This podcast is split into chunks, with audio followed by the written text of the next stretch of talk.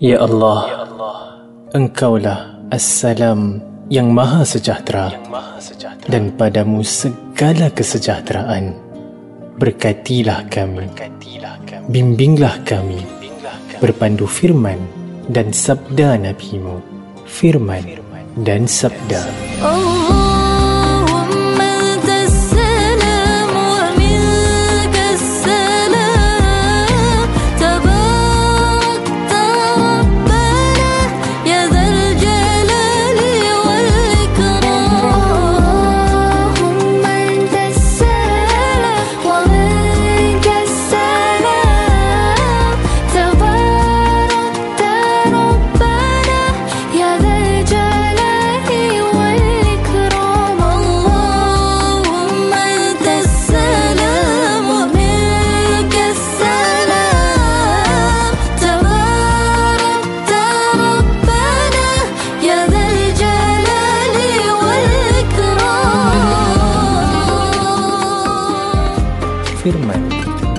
Assalamualaikum warahmatullahi wabarakatuh. Syukur kehadrat ilahi atas limpah kurnia dan taufiknya memberi kita peluang bersama firman dan sabda edisi Selasa 5 hari bulan Disember 2023 bersamaan 21 Jamadil Awal 1445 Hijriah. Memungkiri janji adalah perkara yang perlu kita elakkan jika kita ingin kehidupan kita diberkati. Intipati tentang amanah dapat kita pelajari daripada surah Ali Imran ayat 70 71 hingga 77. Untuk memahami tafsiran ayat ini, ikutinya selepas kita mendengar dan membaca bersama ayat-ayat berikut ini oleh Qori Ustaz Muhammad Zulfadli Abdul Razak Al-Hafiz. أعوذ بالله من الشيطان الرجيم يا أهل الكتاب لم تلبسون الحق بالباطل وتكتمون الحق وأنتم تعلمون وقال طائفة من أهل الكتاب آمنوا بالذي أنزل على الذين آمنوا وجه النهار واكفروا آخره لعلهم يرجعون ولا تؤمنوا الا لمن تبع دينكم قل ان الهدى هدى الله ان يؤتى احد مثل ما اوتيتم أو يحاجوكم عند ربكم قل إن الفضل بيد الله يؤتيه من يشاء والله واسع عليم. يختص برحمته من يشاء والله ذو الفضل العظيم. ومن أهل الكتاب من إن تأمنه بقنطار يؤده إليك ومنهم من إن تأمنه بدينار لا يؤده إليك إلا ما دمت عليه قائما ذلك بأنهم قالوا ليس علينا في الأميين سبيل ويقولون على الله الكذب وهم يعلمون. بلى من أوفى بعهده واتقى واتقى فإن الله يحب المتقين. إن الذين يشترون بعهد الله وأيمانهم ثمنا قليلا أولئك لا خلاق لهم في الآخرة ولا يكلمهم الله ولا ينظر إليهم يوم القيامة ولا يزكيهم ولهم عذاب أليم Demikian tadi surah Ali Imran ayat 71 hingga 77 oleh Ustaz Muhammad Zulfadli Abdul Razak Al-Hafiz. Saudara pendengar yang dirahmati, Allah membenci mereka yang mengkhianati janji mereka. Apabila sudah sampai waktu untuk memberikan kembali amanah itu, mereka tidak mengindahkannya. Mari ikuti pencerahan lanjut tafsiran surah ini bersama yang berbahagia Ustaz Mustaza Bahari. Sabda. Siti, mana barang aku yang aku kasih pinjam tu hari? Aku nak balik lah. Nak pakai untuk event minggu depan. Hah? Mana ada aku pinjam? Itu hari lah. Kau ada kan pinjam portable charger aku? Ingat tak? Eh, mana ada? Kau silap orang lah. Meh, sini beg kau. Aku nak check. Ah, apa ni? Dalam beg kau. Inilah sebab aku tak nak kasih orang pakai barang aku. Inilah, tak nak mengaku pinjam barang orang. Lepas tu nak tipu pula tu. Assalamualaikum warahmatullahi wabarakatuh. Alhamdulillahirrahmanirrahim. Wa bihi nasta'in ala umuri dunia wa din. Wassalatu wassalamu ala rasulil amin. Sayyidina Muhammadin wa ala alihi wa sahbihi ajma'in. Subhanaka la ilma lana illa ma 'allamtana innaka antal alimul hakim. Bishrah li sadri wa yassir li amri wa lisani yafqahu qawli amma ba'd. Alhamdulillah. Mari kita bersyukur kepada Allah Subhanahu wa taala di atas segala nikmatnya dengan kita melaksanakan perintah-perintahnya dan kita menjauhi apa yang ditegahnya. Mudah-mudahan dengan usaha-usaha itu Allah kurniakan kita rahmat dan keberkatan ke atas kita dan keredaannya insya-Allah dan mudah-mudahan dengan usaha-usaha yang terba- yang yang baik itu dapatlah memberikan kita kemudahan untuk kita memasuki syurganya. Amin ya rabbal alamin. Kembali kita kepada surah Ali Imran yang dibacakan sebentar tadi daripada ayat yang ke-70 hingga uh, 77. Uh, masih lagi berkenaan dengan uh, perihal ahli kitab ya. Yang mana pada sesi yang lepas uh, kita bacakan ayat yang ke-70 iaitu firman Allah Subhanahu wa taala ya ahlal kitab lima takfuruna bi ayatillahi wa antum tashhadun? Iaitu wahai ahli kitab Allah memanggil ya golongan ahli kitab itu. Dan bila Allah memanggil mereka dengan panggilan ahli kitab itu sebagai satu panggilan yang memuliakan mereka ya. Seperti mana kita hari ini bila kita baca ayat-ayat menyeru orang beriman kan? Ya ayyuhalladzina amanu. Itu adalah seruan manja seruan yang uh, Allah sampaikan kepada hamba-hambanya dengan ungkapan yang baik dan elok yang penuh hormat sebenarnya. Jadi dengan panggilan yang hormat itu sepatutnya lah boleh melunakkan hati kita untuk menerima apa yang Allah nak sampaikan kepada kita. Jadi bila Allah beritahu kepada golongan ahli kitab di kalangan Yahudi dan Nasrani itu adalah satu ya, pujian dan juga kebaikan yang Allah nak sampaikan kepada mereka. Jadi Allah sebut di sini wahai ahli kitab mengapa kamu kufur kepada ayat-ayat keterangan Allah sedangkan kamu menyaksikan kebenarannya. Ya kalau kita lihat kan uh, kisah Bani Israel ni lama ya. Uh, berkurun-kurun lamanya mereka ni hidup berketurunan ya daripada zaman Nabi Yakub alaihissalam sampailah kepada Nabi Isa alaihissalam. Jadi mereka telah menyaksikan datuk nenek moyang mereka telah menyaksikan perubahan demi perubahan yang berlaku ya uh, nabi dan rasul yang diutuskan berka- berulang kali uh, berlainan nabi dan rasul diutuskan untuk mereka. Jadi banyak kisah-kisah yang telah disampaikan kepada anak cucu mereka sehinggalah kepada zaman Nabi SAW eh, masih lagi diketahui kisah-kisah yang berlaku di zaman dahulu di kalangan ahli kitab. Jadi mereka sendiri telah mengetahuinya, telah menyaksikannya. Ha, justru kenapa menolak dan mengingkari? perintah-perintah ataupun ayat-ayat Allah Subhanahu Wa Taala. Ha, jadi ni Allah tanyakan balik kepada mereka.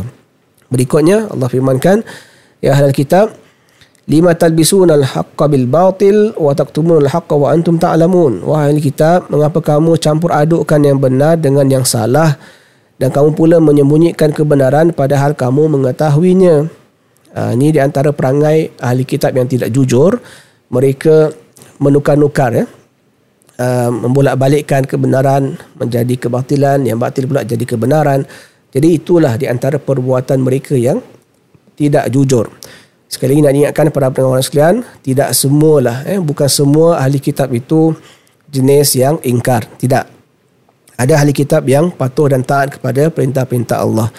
Jadi begitu jugalah kita hari ini pun kan, di kalangan orang Islam, ada yang jujur, ada yang baik, ada juga orang Islam yang tak baik. Ada juga orang Islam yang fasik ada. Ha, so begitu jugalah ha, pada zaman dahulu pun di kalangan ahli kitab mereka diturunkan kepada mereka Taurat, Injil, mereka baca, mereka ha, amalkan, mereka faham. Tapi ada juga yang ha, ingin menuruti hawa nafsu syahwat mereka sehingga mereka melakukan kesesatan. So kita hari ini pun umat Islam pun begitu juga ada di kalangan umat Islam yang um, berlaku khianat yang uh, membolak-balikkan kebenaran ya kalau kita lihat boleh kita kaitkan dengan misalnya ajaran-ajaran sesat hari ini kan yang mana bila telah ditegur dinasihati oleh pihak-pihak uh, yang berwenang mereka menafikan. Mereka kata tidak. Kita pun orang Islam juga. Kita pun ikut Quran dan sunnah juga. Tapi bila dilihat semula apa yang mereka lakukan apa yang mereka amalkan sebenarnya bertentangan dengan uh, kitab dan sunnah Nabi sallallahu alaihi wasallam. Inilah dakwaan-dakwaan palsu yang mereka berani ketengahkan sedangkan yang benar adalah di sisi Allah Ta'ala mengikut apa yang diamalkan oleh golongan salihin eh? Orang-orang yang uh, salih, orang-orang yang baik dan uh, berterusanlah amalan mereka itu menurus, menur, menuruti perintah Allah dalam Al-Quran dan sunnah-sunnah Nabi SAW. Kemudian uh, ayat berikutnya waqala ta'ifatun min ahli kitab aminu billadhi unzila ala alladhina amanu wajhan nahari wa waqfuru akhirahu la'allahum yarji'un dan berkatalah segolongan dari ahli kitab sama mereka ya berimanlah kamu kepada al-Quran yang diturunkan kepada orang-orang yang beriman itu iaitu pengikut Muhammad pada sebelah pagi dan kufurlah kamu ingkarlah kamu pada petangnya pula supaya mereka merasa ragu-ragu lalu mereka akan kembali menjadi kafir semula Maknanya apa? Ini adalah di antara perbuatan eh. Perbuatan golongan munafik di kalangan ahli kitab. Mereka kata kita cuba untuk lakukan sesuatu bagi menunjukkan yang kita ni sama-sama dengan mereka, sama dengan golongan mukminin, uh, pengikut Muhammad SAW. Tapi kita buat tu waktu siang je, biar biar mereka nampak kita ni bersama mereka. Tapi bila waktu petang dan waktu malam pula, kita kembali kepada agama kita. Ia dengan cara begitu seolah-olah lah nak beritahu pada uh, orang uh, mukminin ni di kalangan umat Nabi Muhammad SAW yang uh, menuruti perintah ataupun ajaran Nabi SAW seolah-olah nak beritahu bahawa uh, perkara ini boleh masih lagi dibawa bincang.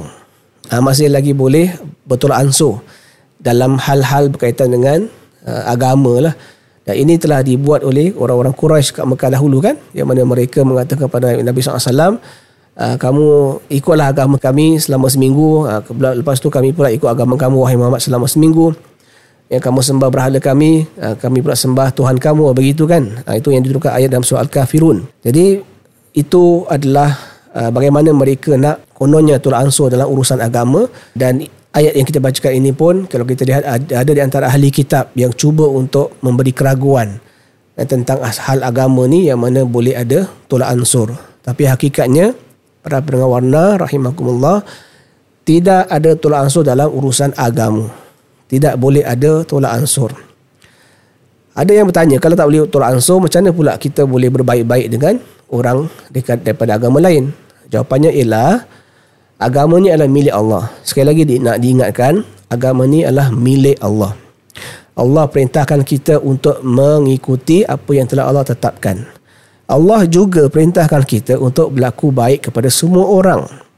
Ya, jadi bila Allah sebut dalam ayat yang lain, la ikraha fid din, tidak ada paksaan dalam agama, maknanya kita ni hendaklah ingat bahawa apa yang kita lakukan ialah tentang urusan agama Allah. Kita cuma dapat sampaikan sahaja, bukan memaksa orang. Jadi bila kita hidup hari ini bersama dengan masyarakat majmuk yang lain kan daripada agama-agama lain, kita diperintahkan Allah juga untuk berbuat baik dengan mereka. Itu juga perintah Allah. Tapi perbuatan baik kita ni adalah atas dasar kemanusiaan. Jangan kita masuk campurkan urusan ibadat dengan mereka. Sama juga mereka juga janganlah bila berurusan dengan kita mengambil kesempatan untuk mengajar ataupun mengajak kita kepada agama mereka.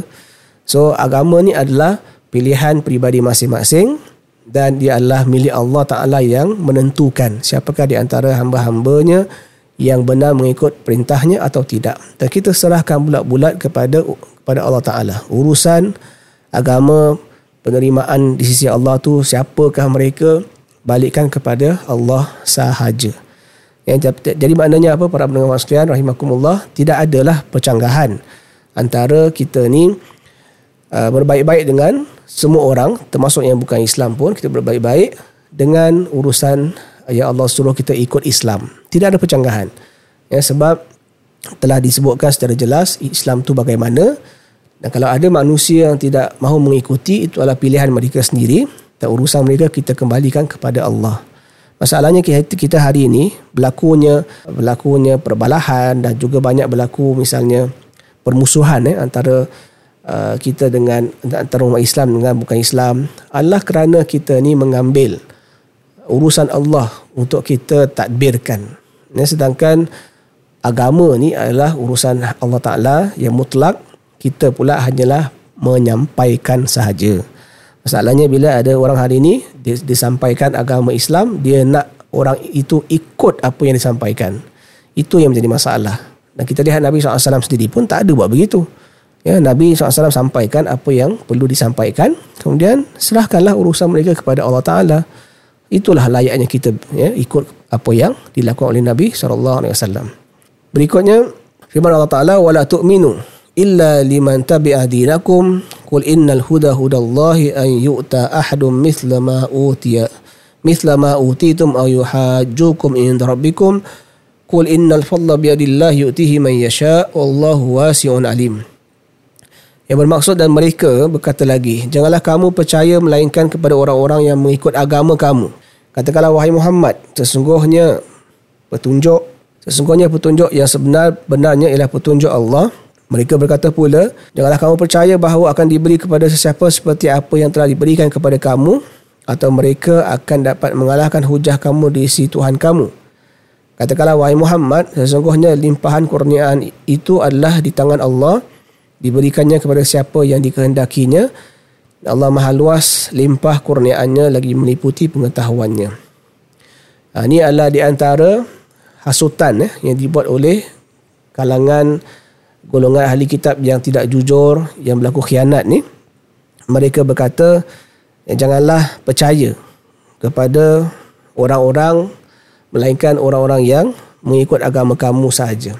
Ha, jangan percaya pada Muhammad sebab Muhammad itu pendusta, Muhammad itu saja nak tunjukkan dia punya kelebihan dia, ya, nak menguasai orang lain, nak menjadi pemimpin, nak mendapatkan keuntungan besar dan sebagainya lah. So jangan ikut, ha, ikut kita sahaja.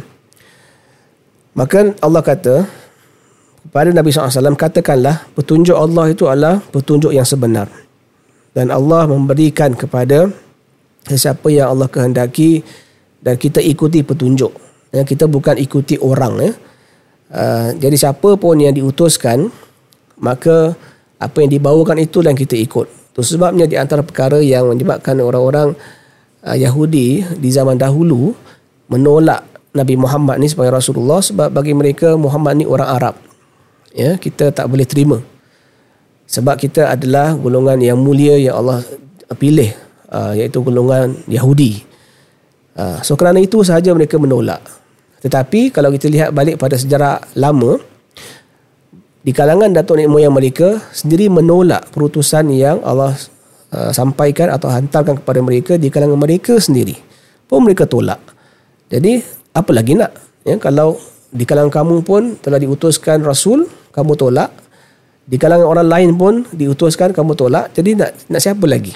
Ha, jadi inilah yang menjadi masalah ya kepada segala, uh, sebahagian manusia di mana uh, mereka ni menafikan kebaikan hanya kerana mereka tidak suka dengan siapa yang menyampaikan kebaikan itu. Sedangkan Islam mengajar kita untuk menerima kebaikan yang memang uh, benar jelas kebaikan itu walaupun disampaikan oleh mungkin orang yang kita tak, tak suka atau orang yang bukan uh, kumpulan kita ya bukan bangsa kita dan sebagainya lah jadi yang disampaikan itu yang patut kita ikuti kemudian uh, firman Allah Taala berikutnya yahtasu bi rahmatihi man yasha wallahu dzul fadlil azim Allah menentukan pemberian rahmatnya itu kepada sesiapa yang dikehendakinya dan ingatlah Allah mempunyai limpah kurniaan yang besar jadi milik Allah lah ya, urusan uh, pemilihan perutusan Allah ni adalah milik Allah semata-mata secara mutlak. Siapa saja Allah ingin uh, hantarkan dan utuskan itu adalah mengikut kebiasaan Allah Taala dan mengikut kekuasaannya. Kita manusia tiada kuasa untuk menentukan ya. Berikutnya ialah firman Allah taala wa min ahli kitab man in ta'manhu bi qintarin yu'addihi ilaik wa minhum man in ta'manhu bi dinarin la yu'addihi ilaika illa ma dumta alaihi qa'ima. Dhalika bi annahum qalu laysa alaina fil ummiyina sabil wa yaquluna ala allahi al-kadhiba wa hum ya'lamun. Dan di antara ahli kitab ada yang kalau kamu amanahkan dia menyimpan sejumlah besar harta sekalipun, dia akan kembalikannya dengan sempurna kepada kamu. Dan ada pula di antara mereka yang kalau kamu, yang kalau engkau amanahkan menyimpan sedinar pun dia tidak akan mengembalikannya kepada kamu kecuali kalau kamu selalu menuntutnya. Dan demikian itu ialah kerana mereka mengatakan tidak ada jalannya kami menanggung dosa mengenai orang-orang yang ummi dan mereka pula selalu berkata dusta terhadap Allah sedangkan mereka mengetahui bahawa mereka adalah pendusta. Ha, ini sekali lagi di uh, perjelaskan sifat dan perangai ya, golongan Yahudi di zaman dahulu mereka ni nak Allah tunjukkan kepada kita ya sikap atau sifat yang buruk iaitu sifat khianat atau sifat tidak berlaku amanah. So itu di antara sifat yang berlaku uh, ataupun yang ditunjukkan oleh uh, orang-orang Yahudi dahulu dan Nasrani dan ada yang ialah secara umumnya ahli kitab yang tidak jujur tu lah yang kita bincangkan pada ayat-ayat yang sebelum ini. So Allah nak tunjukkan bahawa ada di antara mereka kalau diberikan amanah meminjam duit ataupun meminjam harta sebagainya kemudian mereka bersetujulah tapi bila sampai waktu untuk kembalikan mereka tidak mahu kembalikan. Jadi ini adalah di antara yang sifat-sifat yang Allah tunjukkan kepada kita yang baca Al-Quran hari ini yang perlu kita ikuti adalah kejujuran dan sifat amanah dan bukanlah kita ikuti uh, sifat-sifat yang uh, menunjukkan pengkhianatan ya uh, berlaku tidak jujur kepada urusan jual beli misalnya. Jadi ini yang perlu kita elakkan. Sekali lagi nak diingatkan para pendengar warna bukanlah kita ni nak menuding jari dan menyalahkan dan memburukkan eh orang-orang yang disebut dalam al-Quran ini. Tapi yang nak kita ikuti adalah pedomannya. Allah nak kita ubah sikap yang tak baik menjadi sikap yang baik. Ya Allah nak kita ni hindari ya sikap-sikap yang dahulu orang-orang dahulu lakukan uh, tidak jujur yang khianat dan sebagainya Allah suruh kita tinggalkan dan kita ber, berpindahlah kepada sifat yang baik. Seperti mana uh, ditunjukkan oleh Nabi SAW sifat amanah ya sifat yang uh, mulia sifat-sifat yang lain itu yang patut kita lakukan lah ya. Berikutnya bala man aufa bi ahdihi wattaqa fa innallaha yuhibbul muttaqin. Bahkan mereka yang berusaha itu memakan hak orang kerana siapa yang menyempurnakan janjinya mengenai hak orang lain dan bertakwa maka sungguhnya Allah mengasihi orang-orang yang bertakwa. Uh, jadi inilah yang Allah ingin ingatkan kepada kita tentang perjanjian itu perlu dilaksanakan dan jangan kita memungkiri janji jangan menjadi golongan yang uh, melakukan khianat kepada perjanjian yang telah dipersetujui Berikutnya firman Allah Taala innal ladzina yashtaruna bi ahlillahi wa aymanihim thamanan qalilan ulaika la khalaqa lahum fil akhirah wa la yukallimuhumullahu wa la yanzuru ilaihim yawmal qiyamah wa la yuzakkihim wa lahum adzabun alim. Sesungguhnya orang-orang yang mengutamakan keuntungan dunia yang sedikit dengan menolak janji Allah dan mencabuli sumpah mereka mereka tidak akan mendapat bahagian yang baik pada hari akhirat dan Allah tidak akan berkata-kata dengan mereka dan tidak akan memandang mereka pada hari kiamat juga tidak akan membersihkan mereka dari dosa dan mereka pula akan beroleh azab sisaan yang tidak terperi sakitnya. Imam Al-Qurtubi rahimahullah katakan bahawa ni ada kisah lah ya, di sebalik ayat ini eh, iaitu sumpah seorang Yahudi dengan Al-Ash'ath bin Qais yang mana kisah itu dikatakan bahawa melibatkan ya, melibatkan golongan-golongan uh, maaf melibatkan sumpah yang disebutkan kemudian uh, tidak disampaikan. Jadi kita lihat sekali lagi sifat atau sikap yang diberikan uh, dia diberitahu oleh Allah Taala di sini berkenaan dengan orang-orang yang berani ber, menjual agama Allah ya dan kemudian mereka bersumpah pula untuk mengatakan bahawa ini adalah sesuatu yang uh, benar dan mereka menggunakan pula kalimat-kalimat Allah. Jadi orang-orang ini kalau mereka bersumpah dan jujur apa yang mereka lakukan itu tidak ada masalah. Ya, tapi masalahnya ialah bila mereka bersumpah dengan nama Allah dan juga menggunakan ayat-ayat Allah Taala bagi urusan kehendak duniawi mereka, maka dosanya ialah dosa pada hari kiamat kelak Allah tidak akan berbicara dengan mereka Allah tak akan pandang mereka Allah tidak akan membersihkan daripada dosa-dosa mereka. Dan mereka akan dapat azab yang pedih. Jadi moralnya untuk kita sebagai umat Islam hari ini jangan kita menggunakan sebarang ayat-ayat Allah Ta'ala ataupun kita bersumpah pula dengan nama Allah dengan urusan kehidupan harian kita yang melibatkan keuntungan. Ya mungkin apa yang disebutkan hari ini sebagai penunggang agama kan iaitu mereka menggunakan ayat-ayat Quran ke menggunakan hal-hal yang berkaitan dengan Islam ni untuk keuntungan pribadi dan uh, keuntungan itu pula membinasakan mereka dengan mereka ni berlagak sombong eh, dan uh, mereka mendapat kekayaan pula lepas itu tidak mahu bersedekah tidak mahu berinfak jadi hanya dengan menggunakan ayat-ayat Allah Ta'ala untuk kepentingan hidup mereka semata-mata ini insyaAllah kita sambung lagi ayat berikutnya pada sesi akan datang. Wallahu a'lam bishawab. Wassalamualaikum Muhammadin wa ala alihi washabihi wasallam walhamdulillahil alamin. Assalamualaikum warahmatullahi wabarakatuh. Waalaikumsalam warahmatullahi wabarakatuh. Hari ini Selasa 5 hari bulan Disember 2023 bersamaan 21 Jamadil Awal 1445 Hijriah. Waktu syuruk 6.55 minit pagi. Waktu-waktu solat sepanjang hari pula Zuhur 12.57 minit tengah hari, Asar 4.21 minit petang, Maghrib 6.58 minit petang dan Isyak 8.12 minit malam. Saudara pendengar, jika anda ingin mendengar kembali rancangan Firman dan Sabda, sangat mudah. Hanya perlu ke millicent.sg atau di aplikasi Millicent. Klik podcast, carilah Firman dan Sabda. Di situ, senarai rancangan ini dengan pelbagai tarikh terawal boleh anda dengar dan muat turun. Firman dan Sabda juga ada di ruang Spotify. Yang terlepas mendengar rancangan Tazkira yang ke udara setiap hari Khamis 6.30 petang di Warna boleh juga mendengar kembali dan muat turun kupasan 40 hadis Imam An-Nawawi di ruang podcast Millicent.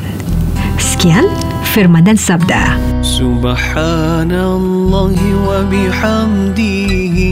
Subhanallahil azim Subhanallah wa bihamdihi. Subhanallahil azim Subhanallah wa bihamdihi. Subhanallahil azim Subhanallah wa bihamdihi Subhanallahil azim Subhanallah wa bihamdihi Subhanallahil azim Subhanallah wa bihamdihi Subhanallahil azim